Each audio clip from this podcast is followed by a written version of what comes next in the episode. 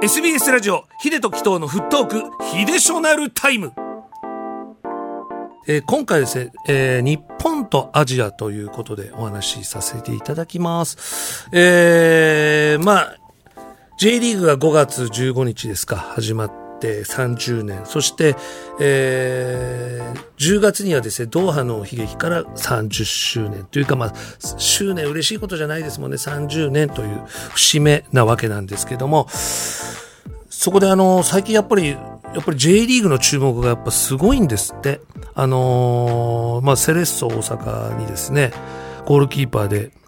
ヤン・ハンビン選手が、まあ、あの、という方がですね、入ったんですけども、えー、もともと、ここにはですね、キム・ジンヒョンという、もう本当にあの、鉄壁の、まあ、守護神、ゴールキーパーがいる中で、えー、このヤン・ハンビン選手はセレッソ大阪を選んだんですね。その理由が、子供の頃からやっぱりこう、J リーグでやってみたかったという思いが強かったんですって。そして、その、まあ、安泰してたんですが、その安泰よりも挑戦を選んだと。もう J リーグは、まあ、まあ、ライバルではある韓国の選手からはそういう見られ方をしているんだなって、ふと思って今日そういう話をしようと来たわけなんですけども。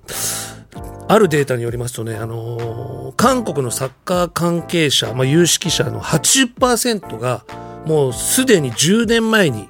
日本に韓国サッカーも追い越されたと、えー口にしているんです。えーその理由ということなんですけども、両国の差が広がった最も大きな理由に、これね、半分近い46%が、底辺の差という言葉を選んでおりました。これね、もっと細かくデータ的に言いますと、韓国の登録選手層、まあそのまあ、数なんですけども、11万6千人なんです。韓国は。11万6千人。一方、日本はなんと82万6千人。これだけの、まあ、サッカー選手の登録者がいるということなんです。まあ、数字で言うとこれね、やっぱね、8倍なんですよ。まあ、韓国は8分の1に過ぎないと。で、さらに韓国の、まあ、小さいお子さん、幼少年サッカーチームが1000チームにも、まあ、至らないというか、登らない中で、なんと、日本は1万5000チーム。もう静岡だけでも相当数あるわけよ。ところが日本全体で言うと、もうとんでもない数のね、まあチーム。まあもちろん、こう登録していないチームもありますから、相当数に及ぶわけですよね。つまり、その韓国の有識者たちが言うには、1万人から11人を選ぶより、100万人の中から選ぶ方が、良い選手が出てくる確率が高くなるんだという考えに落ち着いたようです。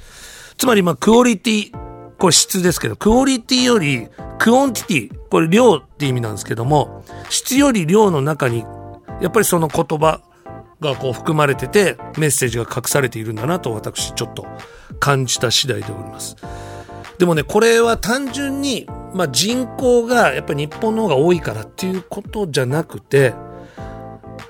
ぱ戦後の日本がもういかに平和であって、スポーツを楽しめる環境を整えてくれて、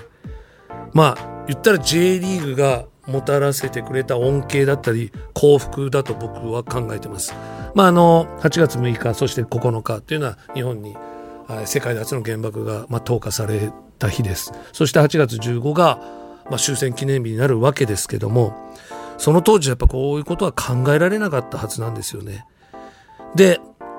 もっと大きい話になると、やっぱりこう、アジアの子供たちの中には、こう、サッカーや、まあもちろんね、勉強も含めてです。あと自分のやりたい職業もそうですけども。そういったサッカーや勉強ややりたくてもできない環境にいる子供たちがもうたくさんいるんですよね。そう考えるともちろん、まあ昔から言う、こう、ハングリー精神を否定することは僕はしないんですが、もうそれも大事な要素だと思ってます。でも、やっぱ子供たちがこう、生きるためのね、たった一つの選択肢として、仕方なくというか、それしかないからサッカーを選ぶのではなく、やっぱ多くの選択肢の中から、サッカーを選べるという環境が大切なんじゃないかなと、ふうにちょっと思ったんですよね。まあよくその、まあ南米の子とかアフリカの子たちがその、まあサッカーでもう生活をしてそうしないともう家族を養えないんだ生きていけないんだっていうことでこう成長して成功した選手もたくさんいます。僕も実際知っています。でももしかしたらその選択肢だけじゃなくてもっとたくさん私は先生になりたいんだとかあのお医者さんになりたいんだ。そういったなんかこう選択肢がもっともっとたくさんあったらいいなっていうのをちょっとね今回言わせてもらいました。その中でやっぱり日本って非常に改めて恵まれてるんだなと、え思った次第でございます、えー、以上「ヒデショナルタイム」のコーナーでした。